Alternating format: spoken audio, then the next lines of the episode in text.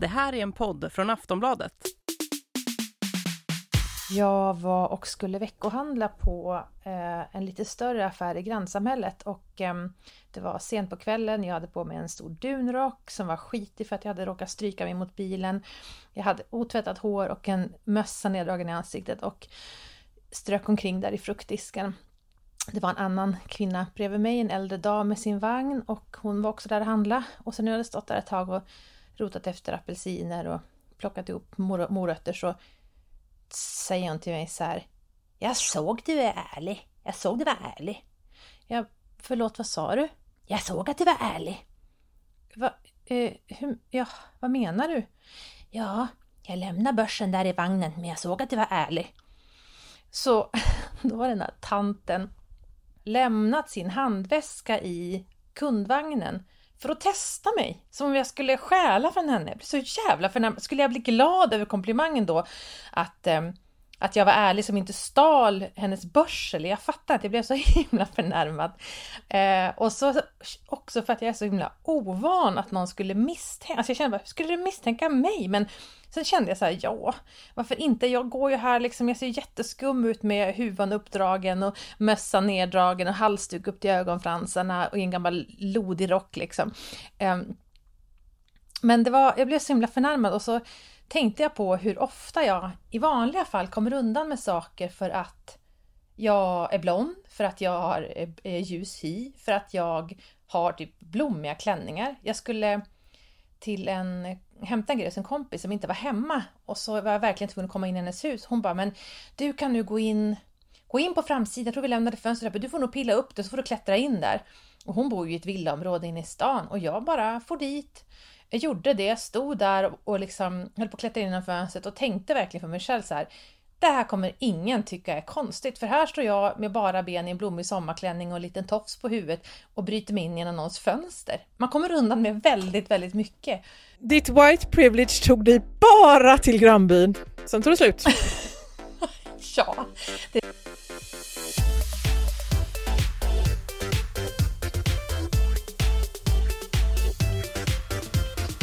Volin och Klara med Malin Volin och Klara Lidström. Det, det verkar, inte, verkar inte bara vara eh, hudfärg utan verkar också vara klädstil. Det funkar dåligt att ha dunrock upp och kapuschong uppdragen för att bli, bli liksom trodd. Men ja, ja, de få gånger jag har blivit misstrodd som jag blev av den här tanten då, då blir jag ju fruktansvärt förnärmad. Alltså jag var, det var när jag, när jag var, var nybliven mamma och så var jag på Lens och var jättetrött och gick runt med barnvagnen och så la jag kläder på vagnen som jag tänkt prova och så kom en sån här trötthetsvåg över mig som det kan vara när man har bebisar. Mm.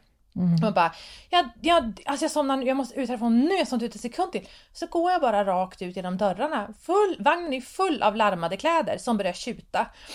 Och eh, ja, då kom ju personalen springande och jag blir ju jättechockad. Jag fattar inte vad det är som låter. För jag är ju så jävla borta så att jag har gått genom liksom, grindarna med, med larmade kläder. Men, och då, och då var jag ju såklart jättegenerad och bara förlåt, alltså ursäkta, alltså jag var verkligen förvirrad. Och så ser jag att hon i kassan tror inte på mig. Alltså hon tror att jag har tänkt försöka stjäla, vilket jag tycker är helt idiotiskt. För då lägger man väl inte kläderna synliga med larm på vagnen och går rakt ut. Eller så gör man det. Eller så är det så man, eller så kanske det är så folk gör, jag vet inte. Oh, då var jag också så här jättearg på henne och jätteförnärmad fast det var ju jag som hade gjort någonting helt eh, sjukt. Och sen dröjde det typ ett år innan jag kunde gå in på Lens igen för det var så fruktansvärt genant att det finns folk där som tror att jag har försökt stjäla. Ja, för jag tycker det är de som ska skämmas för hur många gånger har man inte gått ut och betalt ja. med skattade pengar ja. och sen så har de inte gnuggat tillräckligt mot bänken eller vad det heter. Och så låter det och alla ja. tittar och undrar. Och jag tycker, jag är ändå inte en, jag skäms ju inte för någonting nästan, men tänk människor som tycker att sånt här är jättejobbigt och som råkar ut för det. Jag tycker man borde ha någon slags, man, vi, vi, du, du vill gå tillbaka och göra om köpet, du får rabatt. En piprabatt ja, ska man ha. Det är faktiskt en piprabatt. Mm.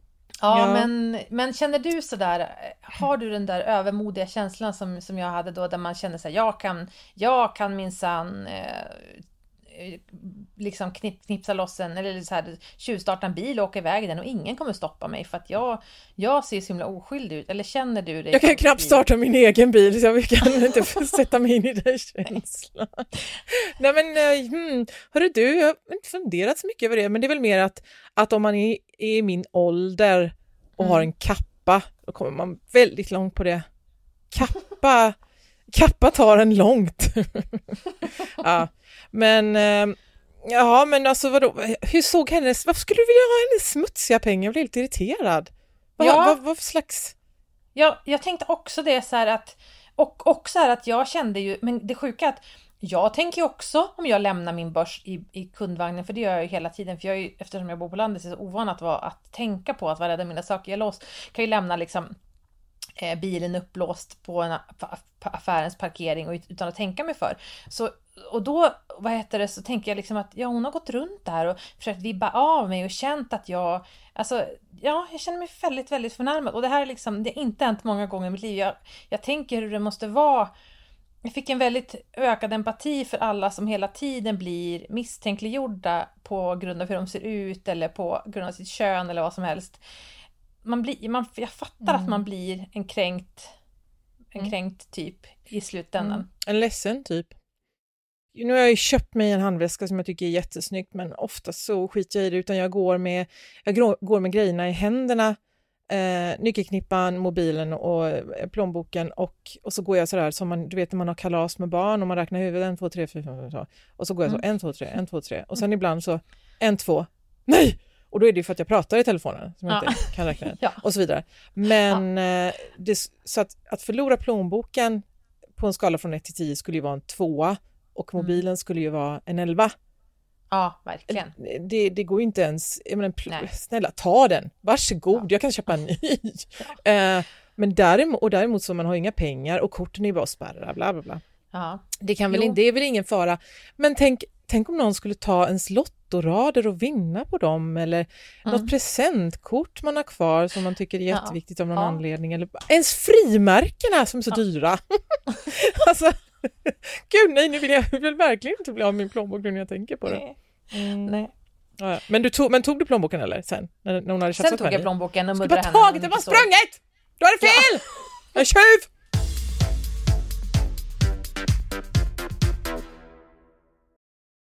Jo, men jag har ägnat lite tid åt att fundera över hur jag skulle reagera om det låg en man utanför min lägenhetsdörr. Varför mm. har jag då gjort det? Jo, influensen Margot Ditz upptäckte en avsvimmad man, ish, eh, utanför hennes dörr och valde att göra innehåll av detta genom att filma honom, låta sitt barn peta på honom och sedan ringa en bekant innan hon ringer 112. Skulle du säga att detta är en rättvis beskrivning? Eller? Eh, ja, det mm. tycker jag låter som. Mm.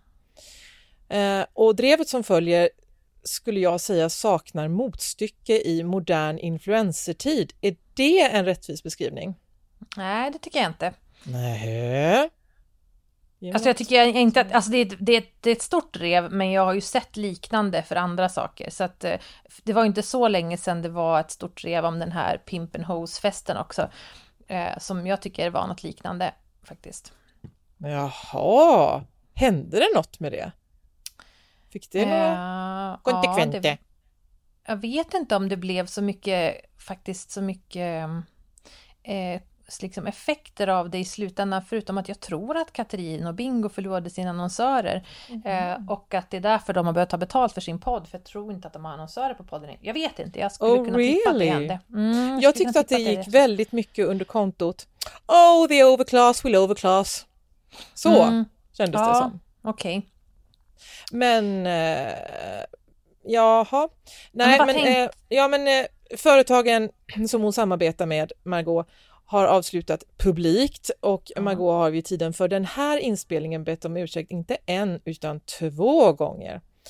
Mm. Väldigt eh, eh, PR-mässigt ordat, mm. skulle man kunna säga. Mm. Eh, och det låter lite som en efterhandskonstruktion det här med att hon trodde att det eventuellt var en släkting och så vidare. Men jag tycker mm. inte att det är jätteintressant vad som är sant och inte i det här, utan det är väl efterspelet som är grejen. Att vi alla, att man läser en massa kommentarer, man pratar med folk eh, och sen försöka, alltså att se det från alla synvinklar. Mm. Det är väl det som är det roliga, eller? Ja. Mm. Ja. Men vad tänkte du Eller då när du såg det där? Roligt, Eller vad, vad, tänkte du om själva klippet då? Nej, men alltså när, man, när jag såg det så, så trodde jag nog nästan, eller? Det här kan vara mm. en efterkonstruktion från mig, mm. att jag trodde att det kanske var stageat då. Mm. Um, iscensatt som det heter på svenska. Uh, det var nästan lite för, nej, men kan man göra så här? Och, och då när man insåg att jaha, det kunde man, eller det har hon, och då, mm. då, då slog det hårdare nästan. Men sen nu med tiden, tiden som har gått och hur starka reaktioner det här har frammanat. Ja. Eh, så, bli, så då, det kommer ju till en punkt där man vänder sig, där man går varvet runt och så är man, är man liksom tillbaka hos man går och tänker, ja men var det verkligen hela världen? Jag vet inte vad någon mm -hmm. skulle behöva göra för att jag inte skulle landa i det till slut. Mm. Ja men hon, alla företag lämnar henne. Eh, jag ska inte säga alla, för det, det vet jag inte. Jag vet inte hur många företag hon, hon eh, samarbetar med. Men får jag säga så här? Mm. En högst legitim reaktion, tycker jag, är, skulle jag säga, är att bli rädd med ja. påföljande ilska. Exakt. Alltså att någon befinner sig så nära ens privata sfär som precis utanför ens ytterdörr, särskilt som man är så känd mm. som Margot är. Och ska vi utgå ifrån att man måste ha portkod för att komma in, så om det är någon som tagit sig in så har, så, ja men antingen är det någon som hör hemma i uppgången obviously, men mm. eller är det någon som har lyckats ta sig in? Mm. Vad ska hon tänka? Eh, och hur ska hon veta om man verkligen är utslagen? Alltså hon är hemma med ett litet barn. Ja. Eh, jag, det, det, är så svårt att säga såklart, hur skulle man reagera själv? Men jag tror att jag skulle bli först väldigt rädd mm. och sen bli väldigt arg. Och mm. sen skulle jag då kanske inte filma det och det är väl det som är skillnaden. Hon hade ju kunnat gå ut och sparkat på honom. Vad gör du vid min dörr? Vad gör du här? Försvinn! Alltså, det hade varit en normal reaktion och hade den inte filmats så hade det inte funnits. Men, nej, men hade det varit en normal reaktion? Hade du gjort så Malin? Nej, det kanske jag inte nej. hade, men jag vill bara... Ja, men, jag vet, ja, alltså grejen att... Här sitter hon och är super, super mm. offentlig person. Mm.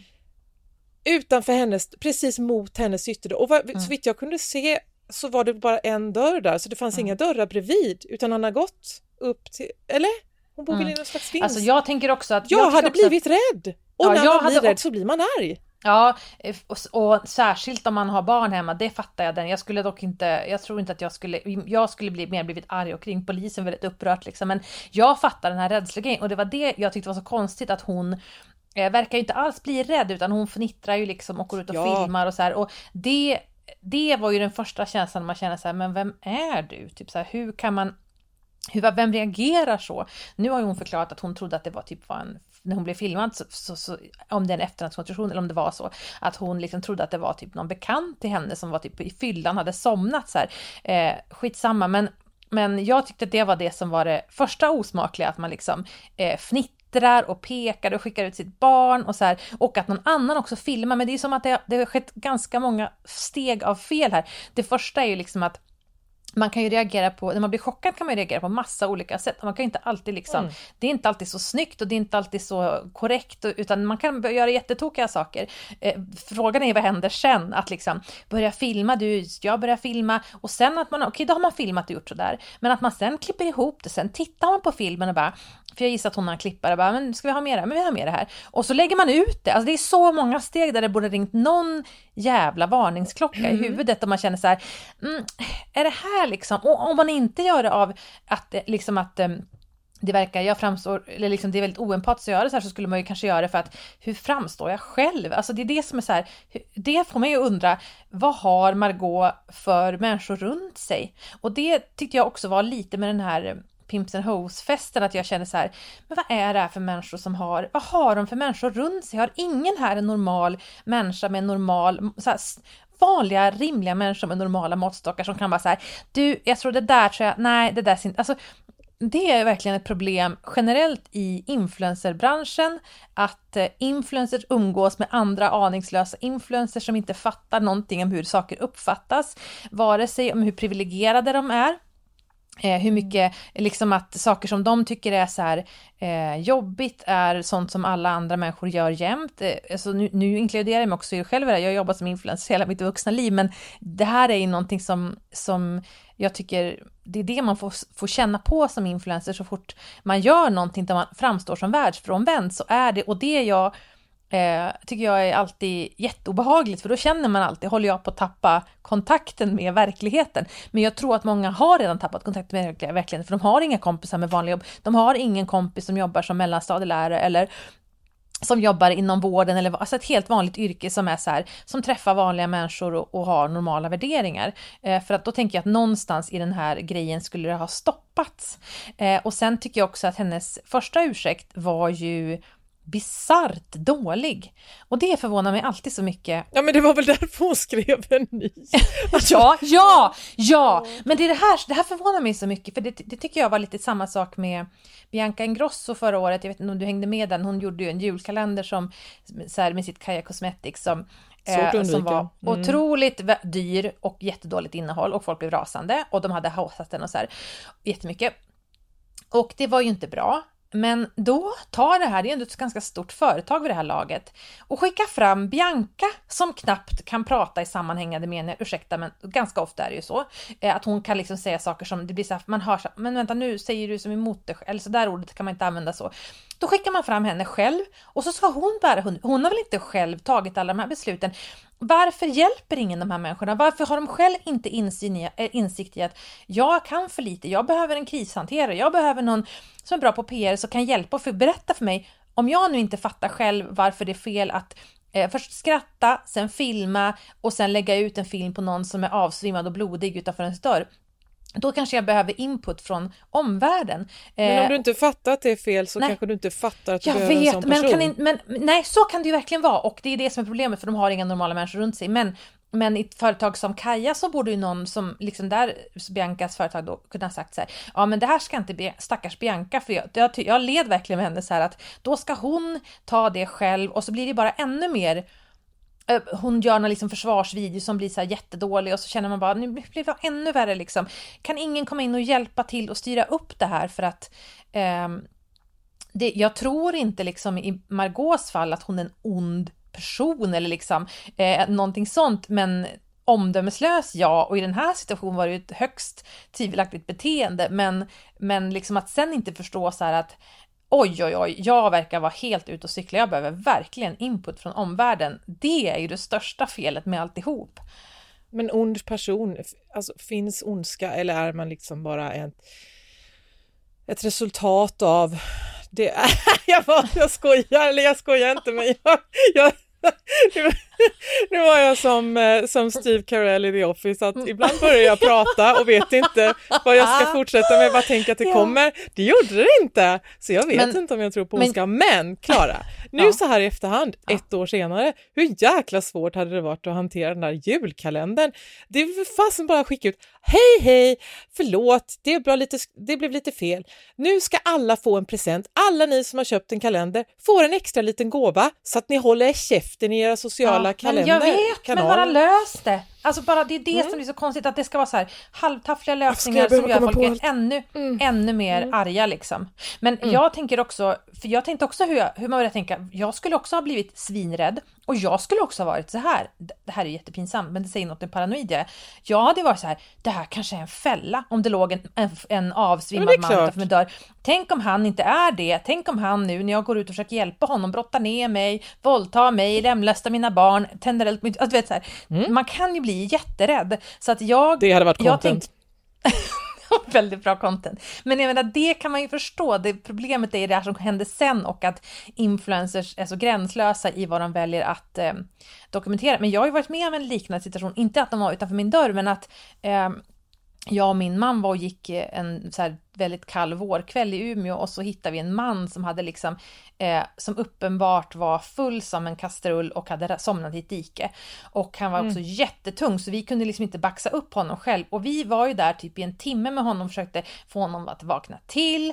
Och så hade han en, en kompis med sig som kom efter ett tag när han såg att vi stod där och liksom, han har somnat, han brukar däcka när han dricker, alltså så här, de, det var, det var, de hade väl liksom Eh, alkoholproblem kan man lätt konstatera, kan man enkelt konstatera. Eh, men vi höll ju på där en timme. Jag var ju superskärrad och kände liksom, vi kan inte lämna han, han kan ju frysa ihjäl i natt, det är en jättekall vårkväll och innan man så här, inte vet man väl hur man ska göra på en gång där, ska vi ringa polisen, man vill heller inte ringa och störa typ, för det ska man, man ska inte ringa 112 om det inte är en krissituation. Det är väldigt, det är inte så himla lätt om man inte har varit med om, jag fattar att om man är väktare eller man jobbar typ inom socialtjänst eller man har blivit ställd inför sådana situationer, då är det så här helt självklart vad man ska göra på en gång. Men om man inte har varit med om så många situationer så kan man ju vara jävligt tafflig. Så är det ju bara.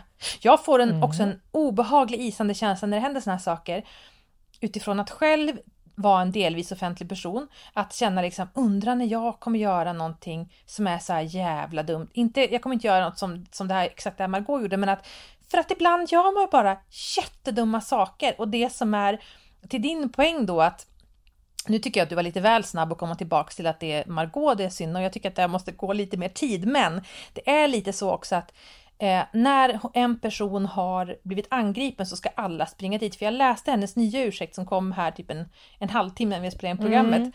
Och då ser man ju så att, att hon kommer inte kunna vinna. Alltså nu kommer det vara, nu ska samma personer som skrev Fy fan vilket vidrigt sätt du, du, du, du, du, du, i förra kommentarsfältet skriva det en gång till och en gång till och en gång till.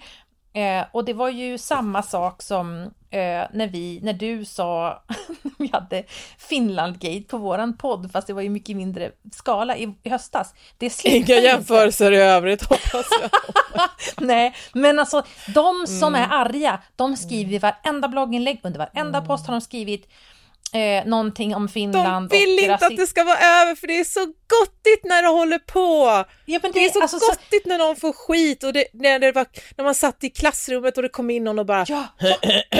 och man visste att det inte var en själv som hade gjort ja. något så man bara ja. lutade sig tillbaka, poppade sina popcorn och bara åh, nu blir det åka av.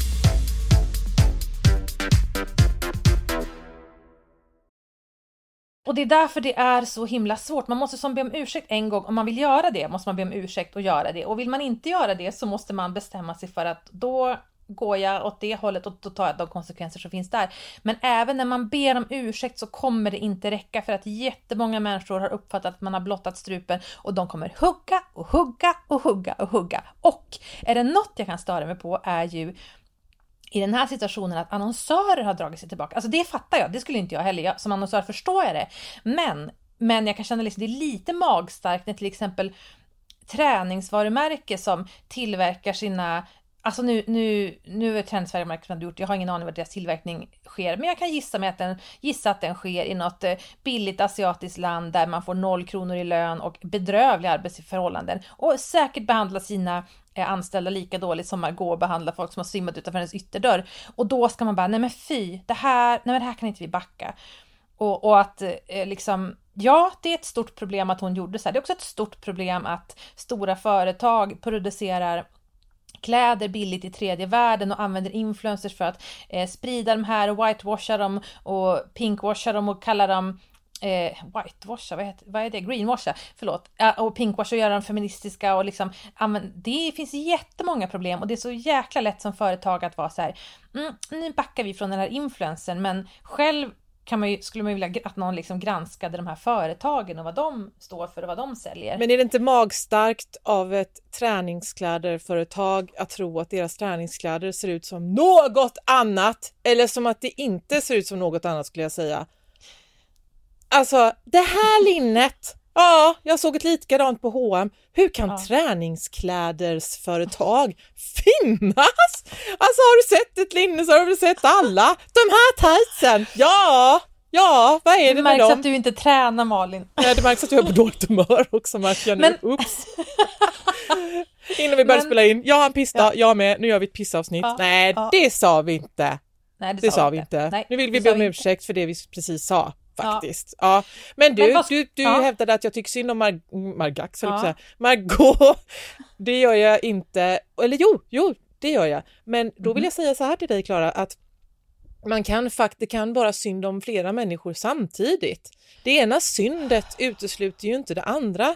Och Nej. jag tycker att det är synd om henne och jag tycker det är synd om han som gick fel och jag tycker det är synd om hela jävla mänskligheten på samma gång. Och jag Mm. tycker också att det är vidrigt med alla som ty- verkligen tycker att det här är så skönt och bara har väntat på ett Mm. tillfälle att ge sig på henne och bara vill inte att det ska ta slut. Det tycker jag är hemskt. Men jag tycker också att det är bra att nej, man kan inte bete sig så här Nej. och sen så händer ingenting. Så jag tycker så mycket på samma gång och jag är Ja. helt utmattad. Men jag tycker att det är, är också en felbedömning att kalla det cancel culture. Många, det är ganska få Äh. av dem som har varit utsatta för cancelling som har blivit cancellade i någon egentlig mening, det vill säga de är inställda för att aldrig komma tillbaka, utan ofta är det mer en time-out, en paus, ett avbrott i deras karriär under några veckor, några månader då de får göra något annat sen är de tillbaks igen. Alltså så är det ju för de allra, allra flesta. Så att så, jag tycker det är rimligt att jag fattar att annonsörer inte vill synas och sända just nu. Det skulle inte jag heller göra. Det tycker jag är rimligt. Um, sen tycker jag att de annonsörerna ska inte vara så, ha så jävla hög svansföring utan fundera lite grann på vad de själv producerar för skit i världen. Men vore det inte bara så total läckert om ett företag, ett av de här företagen sa nej, vi eh, står inte bakom det här klippet och vi tycker det var eh, uruselt beteende. Mm. Men vi bryter inte med Margot utan hoppas på att hon eh, växer av det här och eh, ser fram emot eh, ett fortsatt äh, Jag försöker Mm, få ihop mm. någonting här. Tänk alltså, de tightsen hade jag köpt. Tänk vad läckert att våga göra så. Fast Mm. ja, de, de, de har väl aldrig riktigt samarbetat med henne. De har samarbetat med hennes följare och Ja. nu så ropar de eh, off with her head och då blir Mm. det så. Ja. Mm. Så det, det är väl i sin ordning. Men eh, jag vill fråga dig, i egenskap av stor influencer som du ju är, du Mm. är väl, eh, du är väl större än Margot? Eller? Inte på Instagramen. Nähä, kan du inte bli det? Och då, eh, jag ska länka till dig. jag, ska, jag ska tagga dig. Tack, Du kan tack, få tack. lite av mina 20 000. Eh, jo, men i egenskap av stor influencer, Mm. vad är ditt eller dina råd till Margot i, i, i denna svåra stund? Och då vill jag ha ditt råd som influencer, affärskvinna Mm. och också privat. Den här enorma ångesten hon måste Mm. sitta med nu, att varför gjorde jag det och om jag bara kunde vrida tillbaka tiden och så Mm. vidare. Så som man känner när man har gjort något dumt. Ja, jag skulle tipsa alla influencers som saknar kontakt med verkligheten att ta hjälp av människor. Det finns ju eh, duktiga människor, journalister, skribenter, folk som jobbar med PR som, som kan hjälpa att vara the voice of reason i deras huvud eftersom det verkar saknas ganska ofta. Och som kan berätta för dem så att ja, men och det gäller inte bara Margot utan den här klänningen som du tycker är ett budgetkap, det kostar som en halv sjuksköterskelön. Bara, som kan bara berätta sånt för dem så här. När du badar badkar varje kväll så kommer du, måste du förstå att det sticker i ögonen på dina följare som just nu inte har, som just nu duschar kallt för att de ska ha råd liksom eh, med eh, elräkningen. Eh, att, att omge sig professionellt med människor som är eh, bättre än en själv, smartare än en själv, eh, har mer livserfarenhet, förstår omvärlden. Rekrytera det istället för ytterligare någon någon liksom ung praktikant som ser upp till dig och har dig som idol. Det skulle vara mitt professionella råd. Och sen på privata planet så, alltså man har ju gjort dumma saker i sitt liv och det enda som jag verkligen tycker hjälper det är ju att ehm, bestämma sig för att bättra sig på riktigt. Så här.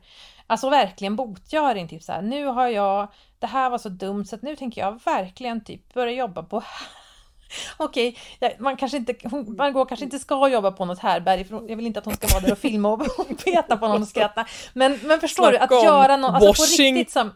Det är väl washing ja, istället för något jävla hon måste, hålla det hem, hon måste hålla det hemligt, annars funkar det inte. Men att på riktigt i sin vardag liksom, jag, det här var inte bra, vad kan jag göra bättre i mitt liv? För att man kan inte sudda ut det man har gjort, men att handla annorlunda kan ändå lindra ett dåligt samvete och ens ångest. Att känna att ja, fast jag, det här fick mig ändå verkligen att utvecklas i en annan riktning. Och då kan det ändå finnas någon poäng med eländet i slutändan.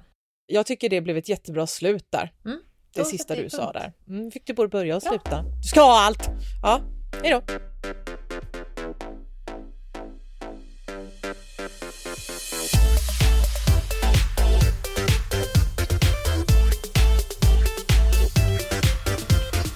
Volin och Klara med Malin Volin och Klara Lidström.